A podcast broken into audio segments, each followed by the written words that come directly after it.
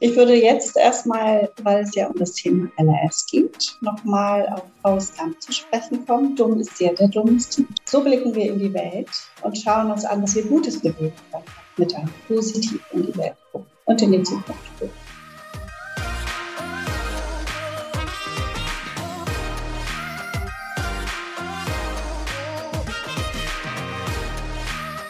Herzlich willkommen zu dieser Folge deines Lieblingspodcasts Potenzialfrei. Stark mit Leserechtschreibschwäche und Rechenschwäche. Danke, dass du so treu diesem Podcast zuhörst. Dieses Gespräch darf ich mit Petra führen. Petra ist die Mutter des Mittelfingerengels, der inzwischen auf die weiterführende Schule geht. Petra gibt Einblicke in die Begleitung ihres Mittelfingerengels und wie sie als Familie es schaffen, dass er gestärkt, seiner Talente bewusst den Weg in sein Leben geht. Es ist einfach stark. Apropos, du bist ein starker Mensch.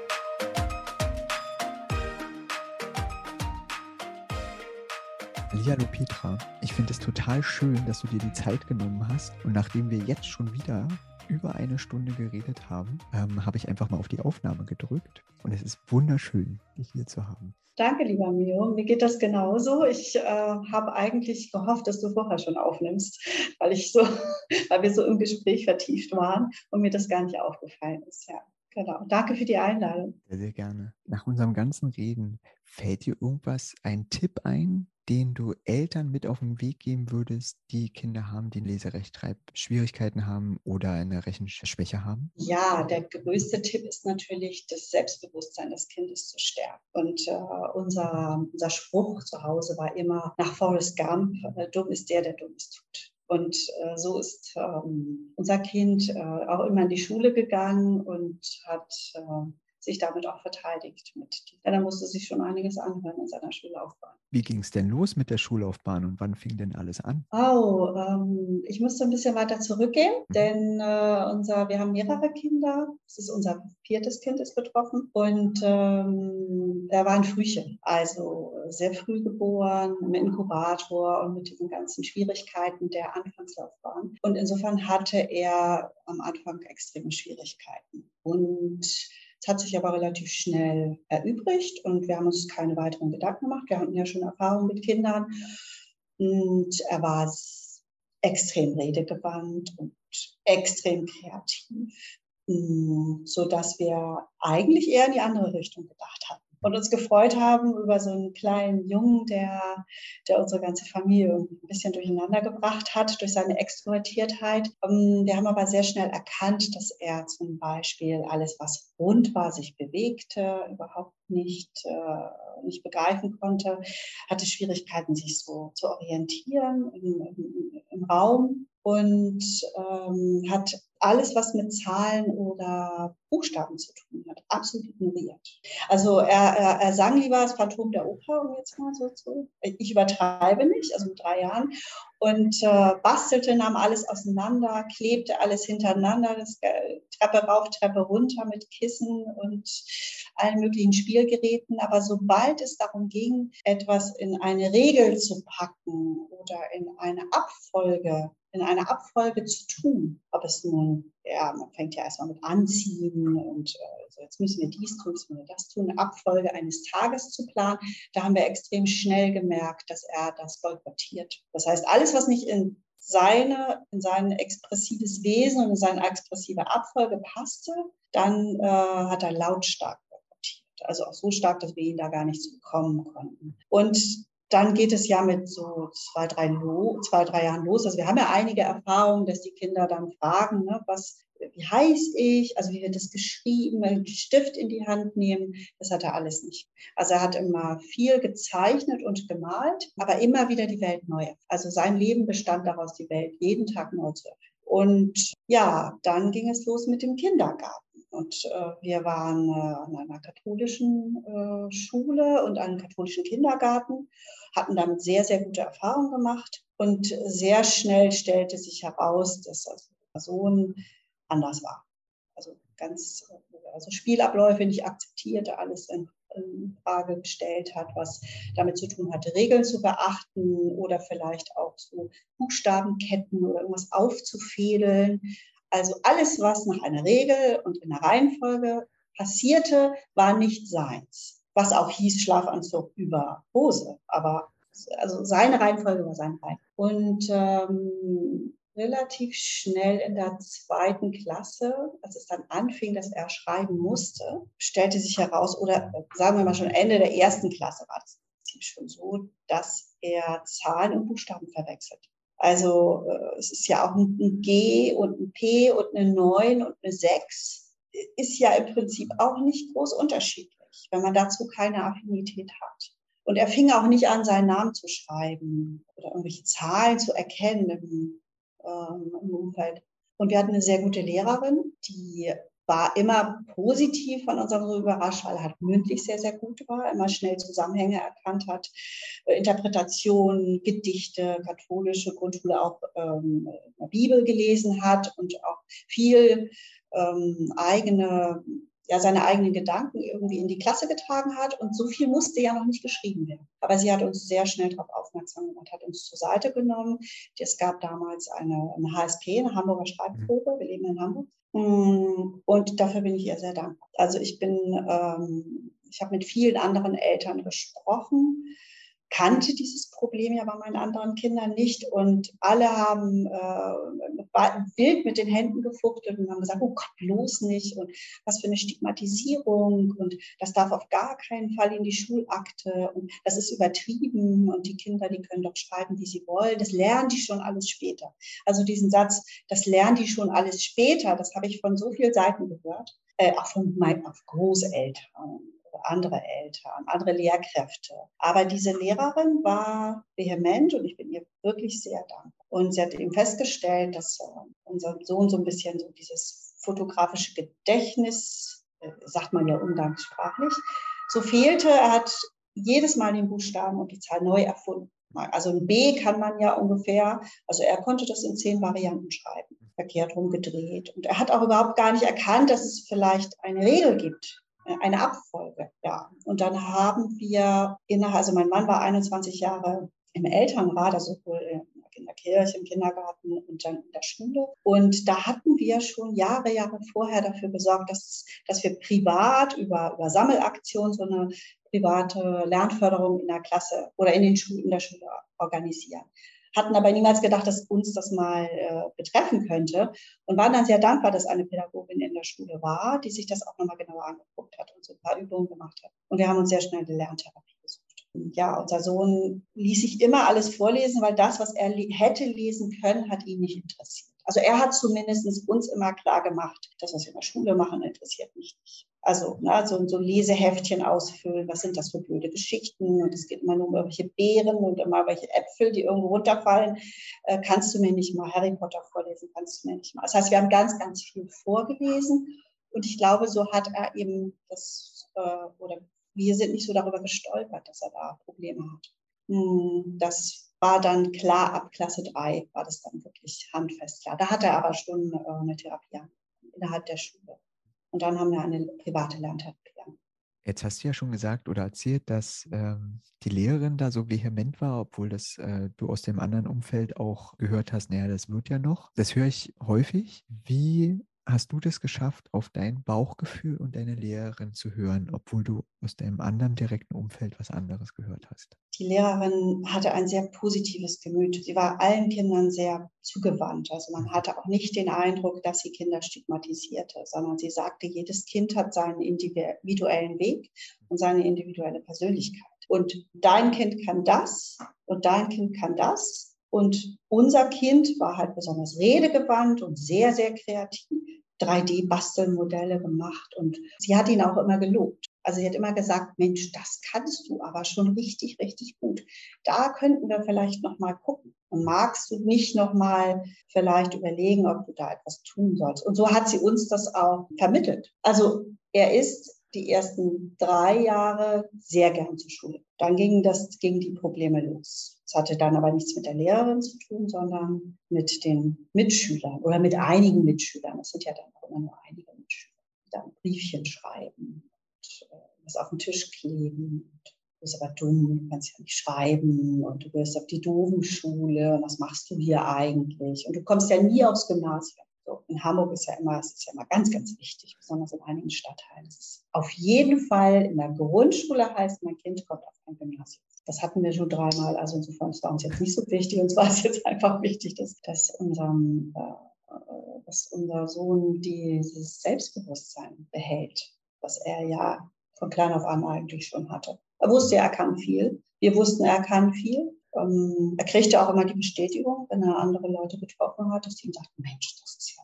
Die konnten sich überhaupt nicht vorstellen, dass er Schwierigkeiten lesen und schreiben hat. Mhm. Also überhaupt nicht vorstellen, wenn man ihn kennengelernt. Mhm. Aber diese, diese, diese positive Einstellung der Lehrer, die hat uns eigentlich überzeugt und hat ihm auch gut getan.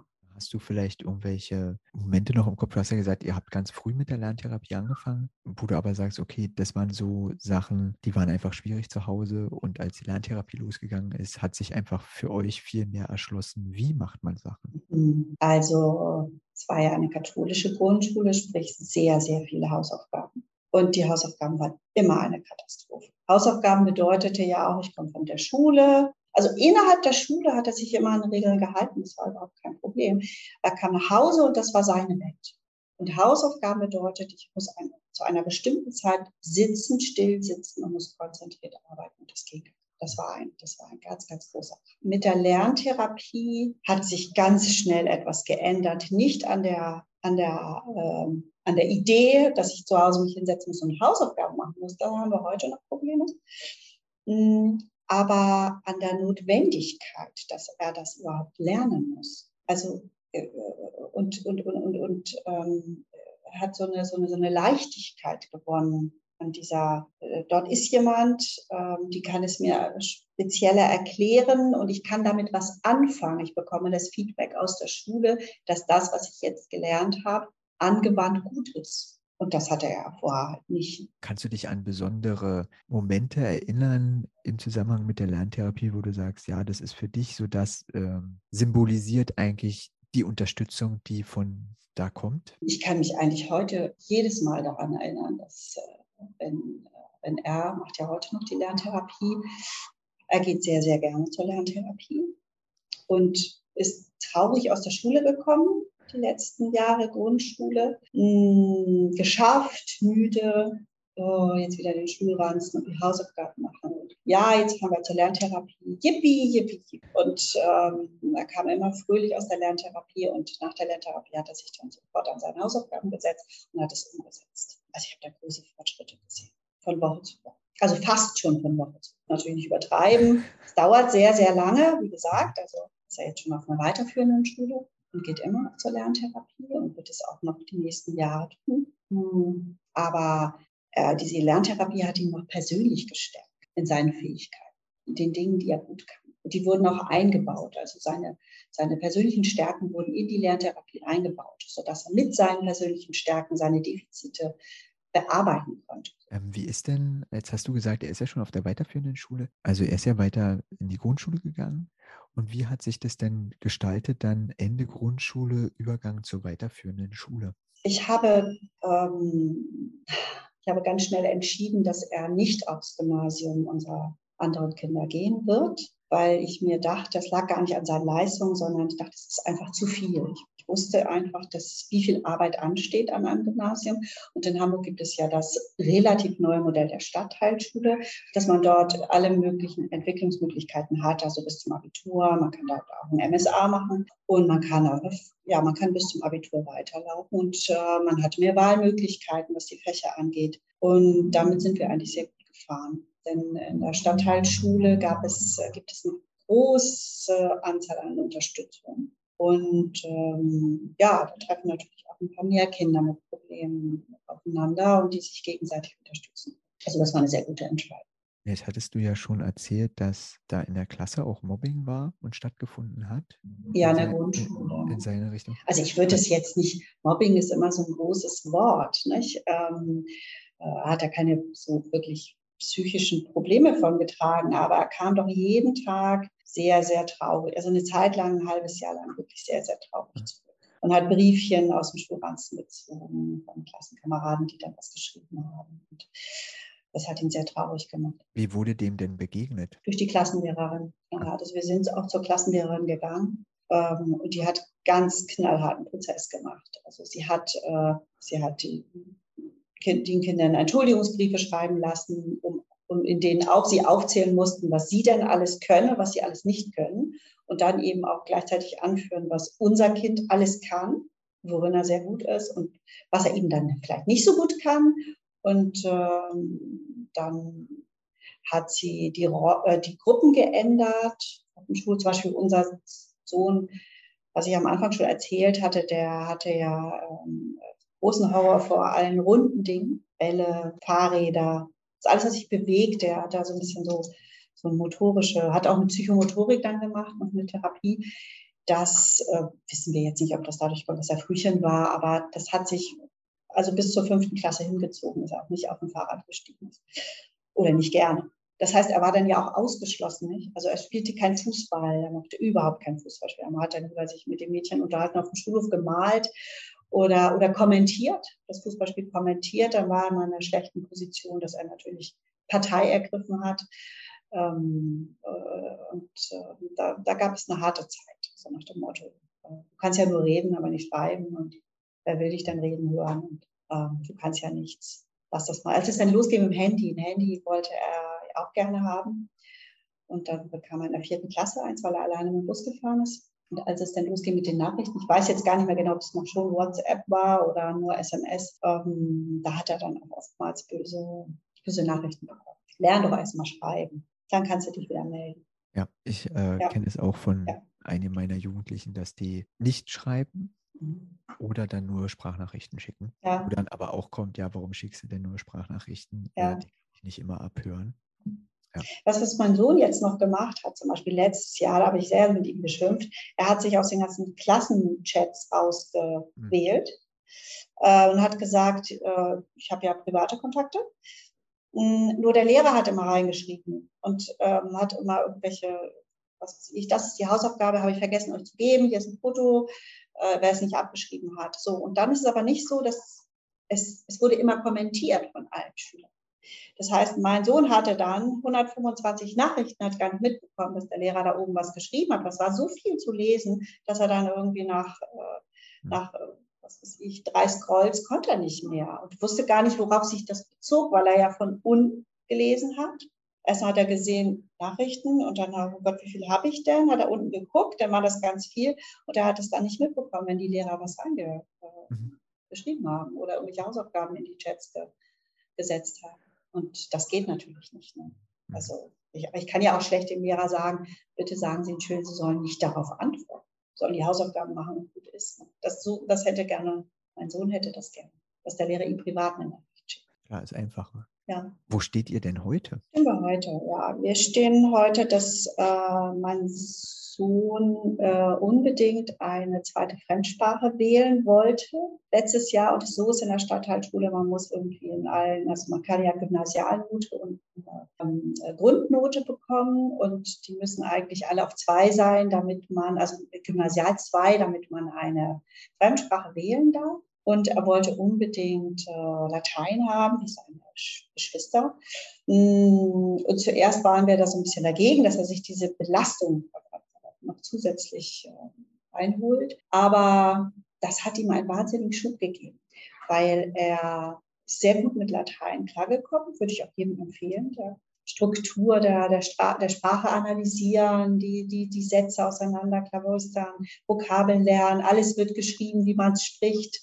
Perfekt. Er hatte so einen Aufwind und keinem Fach hat er so gut geschrieben wie Latein. Und ähm, das hat ihn generell extrem motiviert in der Schule. Am Anfang in der Grundschule hatte er auch Probleme mit Mathematik. Zuerst gedacht haben, das ist so ein Gesamtpaket.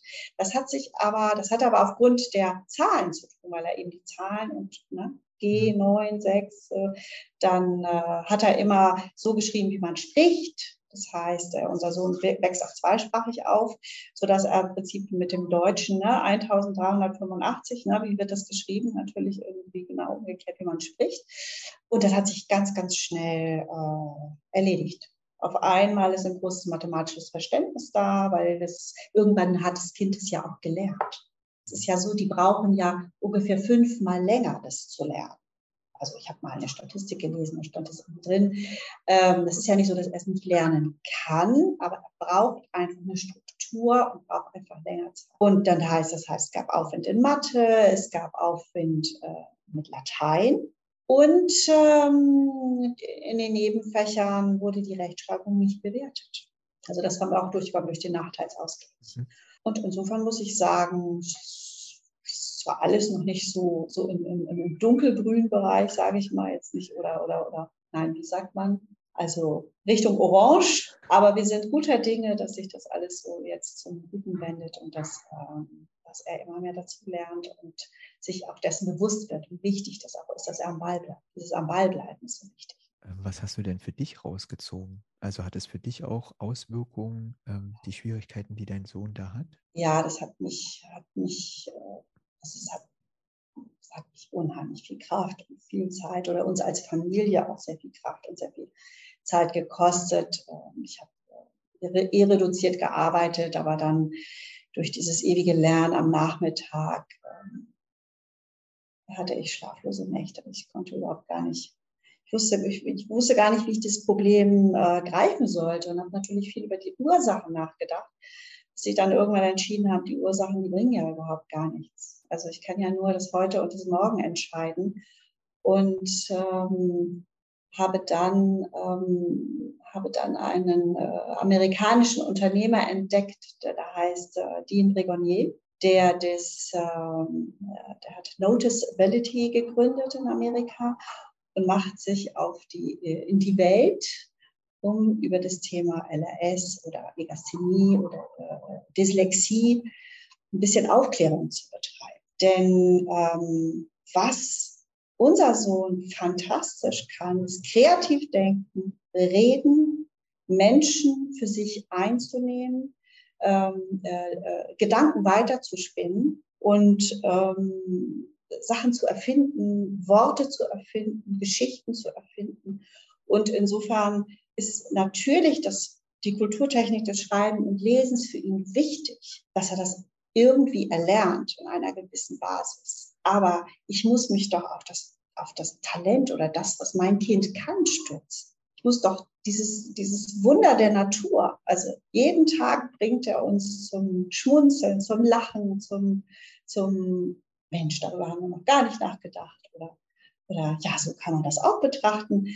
Ähm, das ist seine Fähigkeit. Mhm. Und, und er wird sich auch im Leben auf diese Fähigkeiten stützen oder verlassen können. Und ich kenne einige Kinder, die ähm, eine LRS haben und denen geht es ähnlich.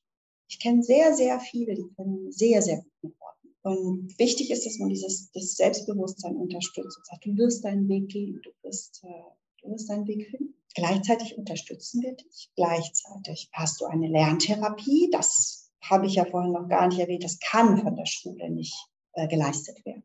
Das geht gar nicht. Das kann man nicht erwarten als Eltern. Das funktioniert einfach nicht. Mm, und äh, ja, ich hoffe, dass er jetzt äh, in die Pubertät kommt und diese mit seinen Stärken reflektiert und sagt, äh, Moment mal, das hier kann ich, da ist mein Weg. Ich konzentriere mich auf die Dinge, auf meine Talente.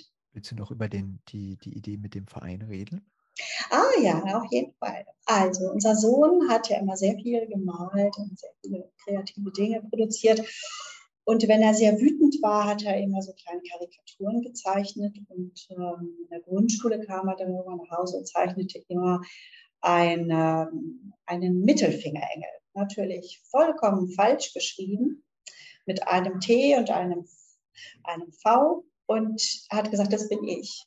Also ich, ich sehe so lieb und so brav aus und aber eigentlich innen drin koche ich vor Wut. Diese ganzen dummen Bemerkungen, das, äh, ich, ich fühle mich schlecht und ich zeige allen, also ich lache nach draußen, die, ich lache in die Welt und ich zeige in den Himmel meine beiden Mittelfinger. Also ein bisschen ein böses Symbol, aber das ist ja irgendwie bei den Kindern sowieso schon angekommen und bei den Jugendlichen. Und ähm, ja, die Zeichnung fanden wir sehr genial. Wir fanden die Idee gut, zu sagen, äh, also es war es fast eine Grafik. Es ist eine, äh, es ist, ähm, und ich hatte ja eben schon erzählt, dass ich die, über diesen Dean Bregonier gestolpert bin mit Noticeability und habe mir viele TED Talks von ihm angeguckt und seine Vereinigung ähm, äh, für gut behalten, dass er eben sagt, wenn man eine LRS hat und es wird nicht erkannt, diese Kinder, die verlieren so an Selbstbewusstsein. Und sie werden irgendwann denken, ich gehöre nicht zu den Smart Kids, ich gehöre zu einer anderen Randgruppe. Und ähm, man, hat, man hat einfach, es gibt ja so Statistiken, die einfach sagen, 50 Prozent einsässige, einsässiger jugendlicher Krimineller haben eine Legasthenie oder eine LRS. Oder in äh, Drogenpräventionsprogrammen oder Alkoholpräventionsprogrammen ähm, sind, sitzen viele ein, die diese Schwierigkeiten in der Schule hatten und sich halt irgendwann, irgendwann entschieden hatten, ähm, mein Weg ist ein anderer. Und wenn man aber auf andere Menschen guckt, die diese Fähigkeit äh, oder, oder, oder, oder, sich auf ihre Talente gestützt haben, wie Albert Einstein und äh, Steve Jobs und äh, Branson und wie gibt es da noch alles? Es gibt ja sehr, sehr viele talentierte Legastheniker. Man, äh, eine Statistik besagt zum Beispiel, dass 30 äh, Prozent der Selfmade-Millionäre eine LS haben. Das heißt, wenn man sich auf seine Talente stützt, dann kann man, ähm, kann man auch Weltbewegendes schaffen. Und nicht auf die Defizite achten, sondern die Talente unterstützen. Und es gibt viele Bereiche, in denen, äh, denen viele, viele ehemalige LRS-Kinder großartig sind, wie in äh, Kunst, Architektur, Management. Also all, all diese Fächer, wo man mit Kreativität und mit Menschen auch zu tun hat. Kommunikation. Und ähm, dann habe ich überlegt, dass ich über, äh, mit diesem Mittelfingerengel gerne etwas, äh, etwas schaffen würde, gerne. Ein Verein, der sich, ähm, der diese Aufklärung von, äh, von LRS und dieses, ähm, sagt man, dieses, dieses, dieses Stigmata von Legasthenie im Prinzip. Und dann würde ich gerne diesen Verein gründen in Zukunft und würde gerne Familien unterstützen, die diese Lerntherapie nicht komplett bezahlen können. Also die praktisch eine Unterstützung bekommen vom Staat, aber man muss ja einen Teil als Familienanteil bezahlen. Und da gibt es viele Familien, so sagt unsere Lerntherapeutin, die sie ablehnen muss, weil sie diesen Familienanteil nicht zahlen kann. Und es ist wichtig, dass man eine private Lerntherapie mit einem Kind mit einer LRS betreibt. Klingt nach einer wunderbaren Idee. Ja, ich hoffe, vielleicht finde ich ja noch ein paar Mitstreiter über diesen Podcast. Das wäre natürlich sehr, sehr schön. Ich weiß, wir könnten jetzt noch Stunden weiterreden, äh, da aber der Tag uns noch andere Sachen äh, für uns bereithält, möchte ich dich einfach nur ähm, noch abschließend fragen, welches Lebensmotto begleitet dich denn? Ach ja, so vieles eigentlich. Ich würde jetzt erstmal, weil es ja um das Thema LRS geht, nochmal auf Gump zu sprechen kommen. Dumm ist der, der Dummste. Und ähm, so blicken wir in die Welt und schauen uns an, was wir Gutes bewegen können, mit einem positiv in die Welt und in die Zukunft. Das ist ein wunderschönes Motto. Vielen, vielen Dank für deine Zeit. Es war einfach fantastisch. Danke dir, Mio. Und äh, du machst einen sehr, sehr guten Job. Vielen Dank. Danke. Danke, dass du dieser Folge deine Zeit geschenkt hast.